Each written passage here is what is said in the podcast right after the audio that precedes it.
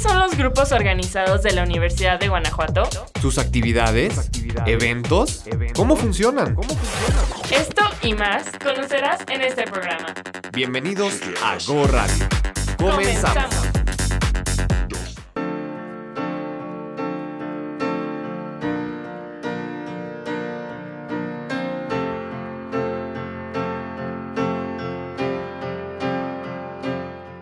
tal abejas? ¿Cómo están todas y todos? Los saludamos con mucho gusto en esta nueva edición de Go Radio, el programa radiofónico de los grupos organizados de la Universidad de Guanajuato, y donde compartimos actividades que estos realizan en beneficio de nosotros, la comunidad estudiantil.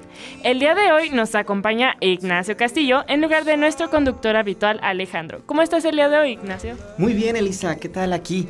Con un poco de frío. Sí, sin duda. Sin duda, pero listos para iniciar. Qué gusto que estén sintonizando nuestras frecuencias 107 FM en Guanajuato Capital, 91.3 en ESMA y 91.1 en León. Esta semana estamos iniciando ya nuestras actividades académicas, por lo cual les deseamos el mayor de los éxitos en este semestre que inicia en este momento aún las actividades se desarrollan de forma virtual pero con el cuidado y responsabilidad de todas y todos, ya pronto estaremos en las aulas de nuestra Universidad de Guanajuato. Tú, Elisa, ¿cómo arrancaste este semestre? ¿Estará pesado?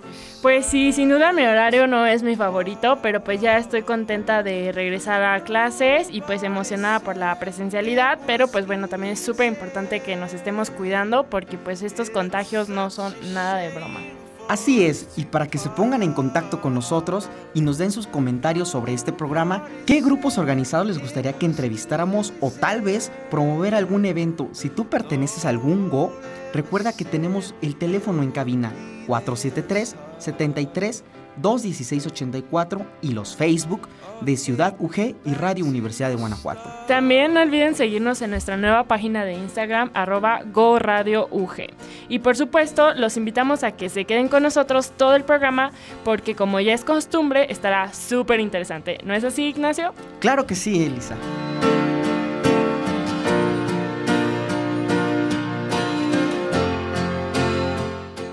Hoy en la entrevista nos acompañará un egresado. Él es César Patlán, quien en la actualidad trabaja en una coordinación de la Universidad de Guanajuato.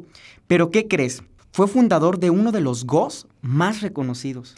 Claro que sí, César fue miembro fundador del grupo organizado Mentores, al cual ya hemos entrevistado este grupo en ediciones pasadas, pero sin duda es un grupo muy interesante. Y en la música vamos a escuchar el nuevo sencillo de Sebastián Yatra. En la cápsula nos enteraremos todo acerca de la beca patrocinada, una excelente opción para conseguir apoyo en tu trayecto estudiantil. Y en el Vox Populi sabremos qué opina la comunidad estudiantil sobre las fortalezas de estudiar en nuestra universidad. Sin más preámbulos, comenzamos. Prácticamente habrán pasado dos años desde que la contingencia nos llevó a que nuestras actividades universitarias fueran a distancia. Y a pesar de que hay cosas negativas que podemos identificar, durante este periodo hoy hablaremos de cosas positivas que hemos aprendido durante este periodo de tiempo. Lo primero de ello es hablar de la gran creatividad que han tenido los grupos organizados para la migración de sus actividades a formatos digitales. Con lo cual, no solo las actividades se mantuvieron, sino que hasta crecieron. Permanecer en nuestros hogares nos permitió poder acceder a diferentes cursos de aprendizaje y que en muchos casos estos fueron impartidos por integrantes de los mismos grupos organizados. En el campus Irapuato Salamanca, la Asociación de Estudiantes de Mecatrónica desarrolló cursos de electricidad, mecánica y robótica. En el campus León, la Asociación de Futuros Ingenieros Físicos desarrolló diversos cursos de programación e informática en el campus Guanajuato nos compartieron aprendizajes relacionados a temas jurídicos y fiscales. Y en el campus Celaya Salvatierra, la Asociación de Bioingeniería desarrolló algunos programas de contenido ambiental y ecológico. Por ello, es digno de reconocer todos esos esfuerzos de nuestros grupos organizados por realizar estos cursos de gran aprendizaje. Sin duda. Además de ello, muchas y muchos estudiantes tuvimos que aprender más sobre herramientas tecnológicas para poder desarrollar todas nuestras actividades estudiantiles. Otra de las cosas que hay que mencionar son el desarrollo de habilidades suaves, esas que son tan importantes el día de hoy, como es la resiliencia, la comunicación asertiva y muchas otras más, que se van desarrollando al momento de trabajar en colaboración con grupos organizados y sociedades estudiantiles. Cabe mencionar también que continuamente la Dirección de Desarrollo Estudiantil organiza diferentes cursos y talleres para aprender sobre estas habilidades suaves, todo con el objetivo de colaborar en el óptimo desarrollo de las actividades de grupos estudiantiles. Sin duda, colaborar en estas actividades ofrece grandes aprendizajes a todas y todos. Por ello siempre recordaremos la invitación de que te acerques y conozca los grupos organizados de tu división o los que desarrollen actividades de tu interés. En el programa de hoy nos acompaña César Patlán, coordinador del Departamento de Servicio Social UG y miembro fundador del grupo organizado Mentores. Buenos días. Hola, ¿cómo están? Gracias por invitarme. Buenos días. ¿Quién es y qué hace César Patlán? Bueno, ¿quién soy? Bueno, soy un ser humano guanajuatense. Tengo 31 años, próximamente cumplo 32. Y actualmente trabajo en la Universidad de Guanajuato como responsable del Departamento de Servicio Social y Prácticas de la Universidad de Guanajuato en Rectoría General, en la Dirección de Igualdad y Corresponsabilidad Social. Súper, y cuéntanos, ¿qué estudiaste? Yo estudié Relaciones Industriales, justo venía haciendo cuentas de cuándo egresé. Siempre soy muy malo con las fechas, pero ya recordé que egresé en 2015, ahí en la División de Ciencias Económico-Administrativas, entonces todavía me aferro a decir que no hace mucho era un estudiante. Y cuéntanos, ¿de dónde surge la idea de crear el grupo organizado pues de mentores? Bueno, fue muy curioso porque yo pertenecía, antes de estar en Mentores, en la misma división, a otro grupo organizado que se llama Fundación RI. Eh, de hecho, me tocó también ser parte de los miembros fundadores, aunque ahí fuimos muchos más miembros. De hecho, ahí yo tuve la oportunidad de tener a personas o estudiantes que estaban en nivel superior al mío, que fueron los que principalmente generaron este proyecto de Fundación RI. Yo me uní con ellos y después me tocó ser presidente de Fundación RI. Y dentro de Fundación RI, cuando yo todavía era presidente y estaba haciendo la transición, fue cuando empezaron a surgir muchos proyectos. Algunos se mantienen, algunos creo que ya no.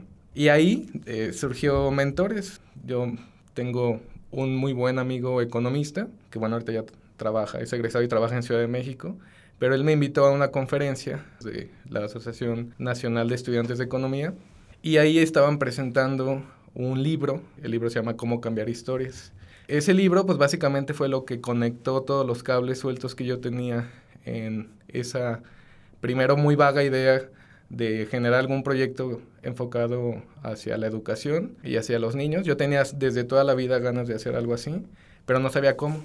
Entonces ese libro fue como el conector de cables que permitió materializar mentores y bueno, de ahí, de la idea inició todo y lo, lo demás fue trabajo de buscar aliados, cómplices y otros y otras compañeras que se podían sumar al proyecto. ¿Por qué decidiste estudiar este, licenciatura en Relaciones Industriales? Pues bueno, aquí viene otra, otro tema muy curioso. Yo quería estudiar economía porque justo este compañero que les menciono ya había entrado él a, a economía y me interesaba mucho, me gustaba mucho el tema pero economía en esa época era inscripción anual y yo lo que no quería era quedarme más tiempo sin empezar algo. ¿no? Entonces dije, bueno, mientras me meto a algo que me llame la atención y tenía otro compañero que iba a entrar a relaciones industriales, entonces decidí ingresar a relaciones industriales en primer momento para tener a, a un cómplice con quien estar mientras ingresaba a economía, pero conforme pasaba el tiempo, pasó el primer semestre y dije, bueno, le voy a dar chance hasta tercer semestre donde todavía puedo cambiar, ¿no? Llegó tercer semestre dije, no, esto me está gustando mucho. Y justo como en tercer semestre fue donde yo conocí los grupos organizados, conocí la Fundación RI, me empecé a involucrar, pues vi que ahí teníamos como carta abierta a desarrollar cualquier proyecto y decidí más bien mantenerme en relaciones industriales porque descubrí que era algo que me complementaba más conforme a lo que yo quería lograr. Claro, claro. Y cuéntanos, dices que formaste parte tanto de mentores como de Fundación RI. ¿Cómo es que pertenecer a estos grupos organizados influyeron en tu vida personal y profesional? Bueno, influyó muchísimo de manera directa e indirecta. Yo creo que todos los grupos organizados representan una oportunidad, siempre y cuando te lo tomes en serio, de acercarte a la parte, pues le podríamos llamar profesional de manera anticipada, ¿no? Es como unas prácticas antes de que siquiera llegues al momento de hacer las prácticas. Desarrollas muchísimas habilidades. Yo recuerdo que antes de estar en grupos organizados yo era muy tímido para hablar en público y de repente la misma dinámica me fue llevando a momentos y a lugares y a, a cargos dentro de esos grupos que me obligaban a hablar en público, ¿no? Pero ahí, por ejemplo, descubrí que a diferencia de lo que todos te dicen de que los líderes tienen que ser extrovertidos y tienen que como tener esas características muy abiertas, la realidad es que no. O sea, la realidad es que un líder puede tener muchas características, pero lo importante es rodearte de gente que te complemente. Por ejemplo, yo decía, pues yo no soy muy bueno sonando emotivo, pero bueno, tenía una amiga que se llama Flor, que aprovecho para mandarle un saludo, que ella me complementaba mucho. Y tenía otro compañero que sonaba un poco más serio yo decía, bueno, pues me junto con ellos. Y cuando haya momento de dar un mensaje más emotivo, pues bueno, Flor va. Y cuando sea un mensaje más serio, pues puedo, pedir a, a Kut, un amigo que se llama Kut, que, pudiera intervenir. Ajá. Bueno, bueno, si podrías este, contarnos un poquito más de tus experiencias y aprendizajes durante tu paso por el grupo organizado Mentores. Mentores fue un parteaguas porque fue el primer macroproyecto que yo me animé a liderar, ¿no? Y pues viví todo lo que implica liderar un proyecto desde cero. Yo me di cuenta que ahí tenía mucha gente que me rodeaba que me podía ayudar a nutrir la idea teórica, o sea, ir plasmando lo, lo, teórico de la idea en un documento. Alguna vez yo escuché una frase que decía, si no eres capaz de ponerlo en papel, pues menos vas a ser capaz de operarlo, ¿no? Y a veces eh, en la práctica, y no solo los estudiantes, sino también ya los que estamos en un entorno profesional, a veces por tanta dinámica operativa se nos olvida sentarnos a reflexionar, a plasmar en papel lo que queremos hacer. Entonces yo creo que ese fue uno de los principales aprendizajes. Después llegó el momento de convencer gente, ¿no? En algún momento yo pensé que iba a ser más fácil, pero no. O sea, la idea teórica de mentores surgió en 2014 y se empezó a operar hasta mayo de 2015. Entonces fue pues más de un año de preparativos y algo que les recomiendo mucho y no solo yo, sino también los autores teóricos del desarrollo o gestión de proyectos, siempre inicien con un pilotaje, ¿no? Porque el iniciar un proyecto con un pilotaje es la manera más barata de fracasar o tener éxito. Si tienes éxito, pues no te costó mucho porque no enfocaste demasiados recursos. Y si fracasas, pues bueno, no es un fracaso tan grande y puedes iniciar un nuevo proyecto después, ¿no? Sí, claro. Claro. ¿Cómo fue el apoyo que recibía mentores por parte de la universidad cuando iba iniciando, no? O sea, ¿había mucho apoyo o nada más estaban ustedes solos? ¿Cómo fue eso para ustedes? Al principio fue muy curioso porque eh, lanzamos una convocatoria para sumar a más miembros a mentores. Eh, pero nos dimos cuenta justo eso que les estoy comentando, que nos faltaba desarrollar más contenido del proyecto y yo siempre tenía esa idea en la mente de que al principio fue muy difícil convencer tanto a la gente como a nuestras autoridades universitarias, como a las autoridades municipales, porque no nos acercamos al municipio, convencerlos de un proyecto teórico, ¿no? O sea, cuando un proyecto es teórico, es decir, que solo está en tu mente, tienes que hablar a futuro, decir, bueno, va a suceder esto, planeamos que vaya a pasar esto, pero no tienes datos que lo sustenten, ¿no? Entonces yo creo que ese fue el momento más difícil de, de mentores el convencer a la gente, pero afortunadamente, por ejemplo, en la Universidad de Guanajuato siempre tuvimos el apoyo y ahora que ya estoy en la Universidad de Guanajuato lo entiendo, esas recomendaciones muy oportunas que nos hacían, oye, pues, ¿por qué no haces esto? ¿Por qué no vas con tal persona antes? Eh, eso nos ayudó muchísimo, pero yo creo que ese fue el momento más complicado, pero afortunadamente lo supimos llevar y ya con el pilotaje, pues ya tenemos un primer ejemplo de lo que hicimos y ya teníamos datos de lo que sí se podía lograr, ¿no? Y a partir de ese momento, pues ya lo demás, pues ya es historia, ya vamos a cumplir siete años. Siete años. ¿Por qué recomendarías a nuestros radioescuchantes participar en las actividades de los grupos organizados, César? Porque es su oportunidad de hacer algo, o sea, es su oportunidad de hacer algo trascendente. Recientemente, ya dentro de la universidad hablamos mucho de de dejar algo que trascienda y creo que eso es muy importante tanto como estudiante como profesional. como profesional, como ser humano, o sea, yo creo que una de las tantas objetivos de la vida debería ser trascender y preferentemente trascender con algo positivo y creo que los grupos organizados tienen esa característica, ¿no? O sea, hay un abanico enorme de actividades que realizan, pero todas van enfocadas en hacer las cosas bien, contribuir a la sociedad, contribuir incluso a su mismo perfil educativo. Yo creo que es el momento de atreverse a hacer cosas, probar, trabajar en equipo, por ejemplo, algo importantísimo que yo vi en Mentores es que desde el principio fue un grupo organizado que tenía un elemento transversal y era transdisciplinar. Es decir, desde el principio teníamos estudiantes de todo el campus Guanajuato. Entonces, eso es muy interesante porque te permite eh, combinar aprendizajes y perfiles que en conjunto van aprendiendo unos de otros. Entonces, por ejemplo, no sé, siempre nos decían los chicos de arquitectura que estuvieron en mentores que a ellos no les desarrollaban mucho el tema o el perfil de liderazgo y resulta que en mentores pues los teníamos como líderes, tuvimos dos arquitectos que fueron directores de área de mentores, entonces pues les tocaba estar ahí al, frente. de todo, tuvimos también de perfil de, de, educación, que bueno, era el momento de poner a, a trabajar su perfil. Nos dimos cuenta que el perfil es lo de menos, pero ayuda mucho tener un equipo multidisciplinario. Claro. Y justo hablando de trascendencia, ¿cómo ha sido para ti ver que Mentores continúa, no? O sea, de que tú ya egresaste, pero la idea que alguna vez tuviste sigue funcionando y sigue atrayendo más personas. Es mágico, creo que es la palabra para definirlo. Obviamente haces las cosas con el objetivo de trascender, pero en algún momento dudas de que si ya no estás, algo pueda trascender, ¿no? Es algo que le llaman como el sesgo del fundador, es algo que hasta está estudiado en temas de administración, pero no, al final pues te das cuenta que más bien lo que tienes que hacer es cualquier buen emprendimiento, incluyendo un proyecto de grupo organizado, pues tienes que tener la capacidad de desarrollarlo de tal forma que pueda funcionar sin ti. Y creo que ha funcionado. Mentores tiene lo mínimo necesario para funcionar y se nutre solo, ya sabe qué es lo que sigue, los momentos que tienen que vivir. Algo importante que pude observar es que en algún momento nos dimos cuenta que pasaba tanta gente a mentores, o sea, cada semestre teníamos más de 80 personas que pasaban en mentores.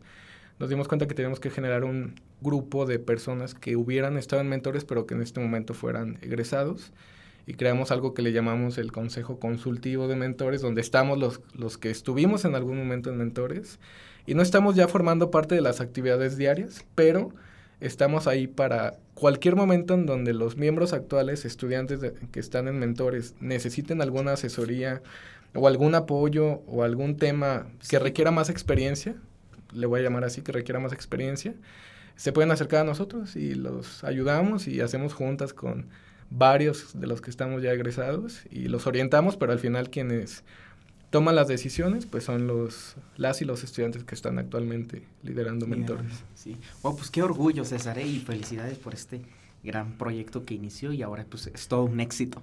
Gracias y, gracias a ustedes también por, por, ser estos emprendedores y qué bueno que dan voz a estas iniciativas de grupos organizados. Y antes de que te nos vayas, César, una última pregunta. ¿Por qué decidiste trabajar con niños? ¿Qué fue lo que a ti te llamó la atención de enfocarte a los niños? Dices que desde que entraste a la carrera era un tema que te llamaba mucho la atención.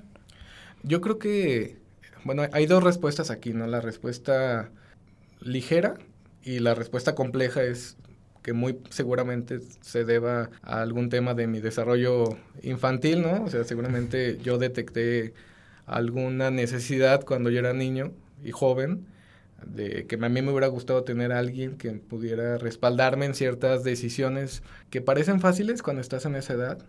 Más bien, en esa edad son muy difíciles, pero para un adulto que observa parece fácil, ¿no? Entonces, los niños tienen que vivir ciertas decisiones hasta algo tan sencillo como me junto con fulanito o me junto con fulanito.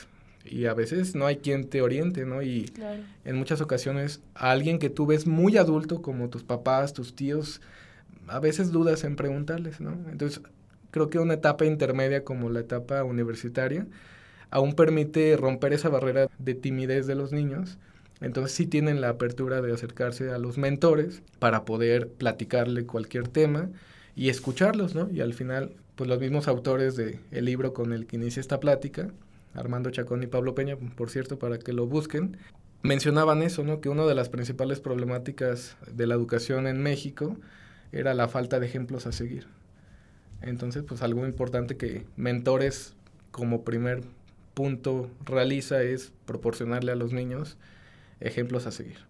No, pues sin duda, y estudiantes de la Universidad de Guanajuato, qué mejor ejemplo a seguir. Y pues muchísimas gracias por venir aquí el día de hoy, César. Este, creo que todos nuestros radioescuchas quedaron muy sorprendidos de todo el trabajo que conlleva un grupo organizado tan exitoso como lo es Mentores. Y pues muchas gracias por venir. Gracias, gracias. Agradecemos mucho a nuestro invitado especial del día de hoy que nos acompañó en este programa de Go Radio. Sin duda, una trayectoria de éxito y de la cual gran parte se forjó al interior de un grupo organizado.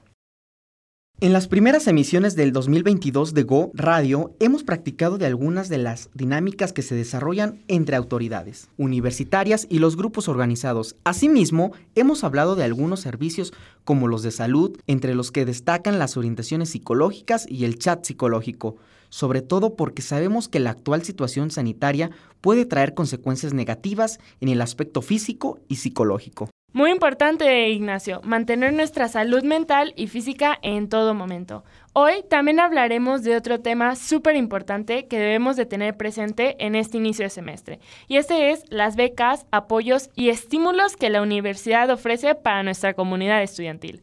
Aquí te platicamos cuáles son y en qué consisten. Beca de Equidad Económica, dirigida a todos y a todas aquellos estudiantes en condiciones económicas desfavorecidas, cuyo objetivo es promover la movilidad social y evitar la deserción escolar. La beca alimenticia, que cabe mencionar, en los dos últimos años ha permanecido cerrada, pues consiste en ofrecer alimentos a estudiantes que también se encuentran en condiciones socioeconómicas adversas. Posiblemente este apoyo se reactive con el retorno a la presencialidad. Beca de atracción de talentos. Esta se ofrece a estudiantes egresados del nivel superior con promedio mayor a 9.5 y cuyo objetivo es retener talentos dentro de nuestras aulas universitarias. Por otro lado, existen los estímulos, los cuales son de excelencia académica, el cual se obtiene al estudiante con mayor promedio de calificaciones de su programa académico en el periodo inmediato anterior y que tenga todas sus materias aprobadas en primera oportunidad. Comunidad universitaria dirigida a todos aquellos estudiantes que realizan un proyecto relevante para nuestra Universidad de Guanajuato. De investigación y vinculación, dirigido a estudiantes que colaboren en algún proyecto de investigación y que éste esté previamente registrado en la Universidad de Guanajuato. Talentos deportivos, culturales o aptitudes sobresalientes dirigido a estudiantes destacados en alguna de estas categorías, Así que ya sabes, si eres o conoces a algún estudiante que cuente con alguna de estas características, no dudes en compartirle esta información y sobre todo estar pendiente de nuestra convocatoria de becas, apoyos y estímulos que está próxima a ser emitida. Asimismo, cualquier duda puedes acercarte a tu enlace de becas. Y dime Ignacio, ¿tú has escuchado hablar de la beca patrocinada? Sí, Elisa. ¿Y tú? Yo la verdad no tanto, pero para que no quede ninguna duda sobre este tipo de apoyo, nuestro compañero Alejandro nos va a platicar todo al respecto de esta beca en la cápsula del día de hoy. Así que vamos a escucharla. Exactamente amigos, la Universidad de Guanajuato fortalece nuestra capacidad autogestiva con la beca patrocinada, favoreciendo así nuestra formación integral al buscar y recabar recursos económicos o en especie que nos impulsen para culminar nuestros estudios ya sea a nivel medio superior o en el superior. Aquí te contamos con 6 pasos cómo puedes obtener este apoyo. Número 1. El estudiante identificará algún patrocinador que esté en condiciones de proporcionarte una cantidad en carácter de donativo. 2. La Universidad de Guanajuato respalda a sus estudiantes en esta actividad realizando un proceso denominado beca patrocinada. Las fechas en las que puedes realizar dicho trámite lo marcan la fecha de inicio y de término del semestre. Número 3 el patrocinador realiza el depósito de la cantidad a patrocinar en una cuenta perteneciente a la Universidad de Guanajuato. Este puede ser a través de un cheque o por medio de una transferencia electrónica. En esta parte, realiza un ingreso en la institución, convirtiendo el recurso en público, dado que se identifica como un donativo, y ello permite emitir al final del proceso un recibo deducible de impuestos por la cantidad total del depósito realizado a la cuenta institucional. 4. El estudiante solicita al patrocinador el comprobante de la transferencia o el recibo original del depósito en cheque, con el que se realizará una solicitud de beca a la que acompañarán dicho documento los datos fiscales del patrocinador y la carátula de la cuenta bancaria del alumno. 5. La Dirección de Recursos Financieros, en un término de 10 días a partir de que recibe en físico la solicitud, genera un depósito de la cantidad íntegra que proporcionó el patrocinador y los datos necesarios para emitir el recibo deducible de impuestos. Y finalmente, número 6, el estudiante hace llegar al patrocinador el recibo deducible de impuestos que ampara el 100% del depósito realizado a la cuenta institucional y en la cuenta que definió el estudiante recibe la transferencia del monto íntegro que se le otorgó por parte de su patrocinador. Para mayor información, consulte la página www.ugto.mx diagonal desarrollo estudiantil diagonal becas diagonal becas guion medio patrocinadas. Así que no lo piensen más abejas, busquen a un patrocinador, coméntenle sobre esta beca. Aprovechen esta gran oportunidad. Oye Elisa, ¿qué te parece si escuchamos la canción que nuestra productora nos propuso para este programa? Claro que sí, el día de hoy tenemos una canción muy movida del cantante y compositor colombiano Sebastián Yatra, con su último sencillo, Tacones Rojos. Hay un rayo de luz que entró por mi ventana y me ha devuelto las ganas, me quita el dolor. Tu amor es uno de esos te cambian con un beso y te pone a volar. Mi pedazo de sol, la niña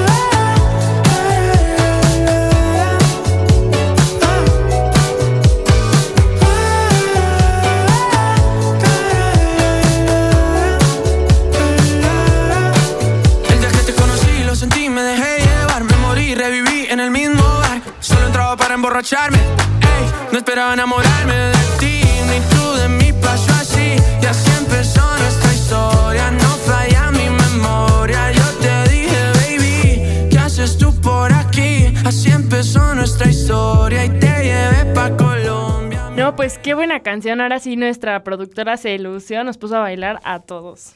Claro que sí, esta canción también me recuerda. Bueno, mejor ni para qué acordarnos de lo triste, Lisa. Continuamos con este programa. ¿Y qué dijeron? ¿Ya se les olvidó el Vox Populi? Pues no, hoy tenemos a nuestro compañero Elías Cortés en esta sección. Él fue con la comunidad estudiantil a preguntarles fortalezas de estudiar en la UG. Hola, yo soy Elías Cortés y hoy me lancé a preguntarle a algunos de mis compañeros de la universidad sobre cuáles son las fortalezas de estudiar en nuestra casa de estudios. ¿Qué tal? Soy Alan, estudiante del programa de maestría en Administración y las fortalezas que hay en estudiar en la Universidad de Guanajuato son que la UG tiene muchos convenios con diferentes universidades. Si tienes en mente hacer un intercambio nacional o internacional, la institución te facilitará el proceso. Además, no solo te quedarás con la parte académica, hay una infinidad de actividades extracurriculares en las que puedes participar para desarrollar competencias que no se enseñan en el aula. También la universidad cuenta con licencias gratuitas que te serán de utilidad durante toda tu trayectoria académica, como la paquetería de Office, Adobe, Autodesk, entre otras, y un gran sistema bibliotecario que cuenta con suscripciones a revistas de investigación o editoriales, además de un software como Mendeley, Copylix, Bilex y muchos más. Hola, yo soy Susana García y estudio el programa de la licenciatura en psicología en el Campus León. Y creo que una de las fortalezas más grandes de estudiar en la Universidad de Guanajuato son las oportunidades que te brinda, tanto las prácticas, los programas, el prestigio, las becas y sobre todo las oportunidades que te da de estudiar en el extranjero. Muy interesante todas las fortalezas de nuestros compañeros. Y así es como llegamos al final de este programa, siempre agradeciendo a todos los que colaboran para que se lleve a cabo, a nuestra productora Ana Robles, a Mario Vargas y Alejandro Rangel por la cápsula. También a Elías Cortés por el Vox Populi del día de hoy y a Rafa González por la información y logística. En las voces se despiden Elisa Mata, Ignacio Castillo. Sigan en sintonía en Radio Universidad de Guanajuato. Esto fue Go, Radio. Gracias por acompañarnos en esta emisión de Go Radio. Los grupos organizados en Radio Universidad de Guanajuato. Sus actividades, eventos, ¿cómo funcionan? Este programa es una coproducción de la Dirección de Desarrollo Estudiantil y, Radio Universidad de Guanajuato.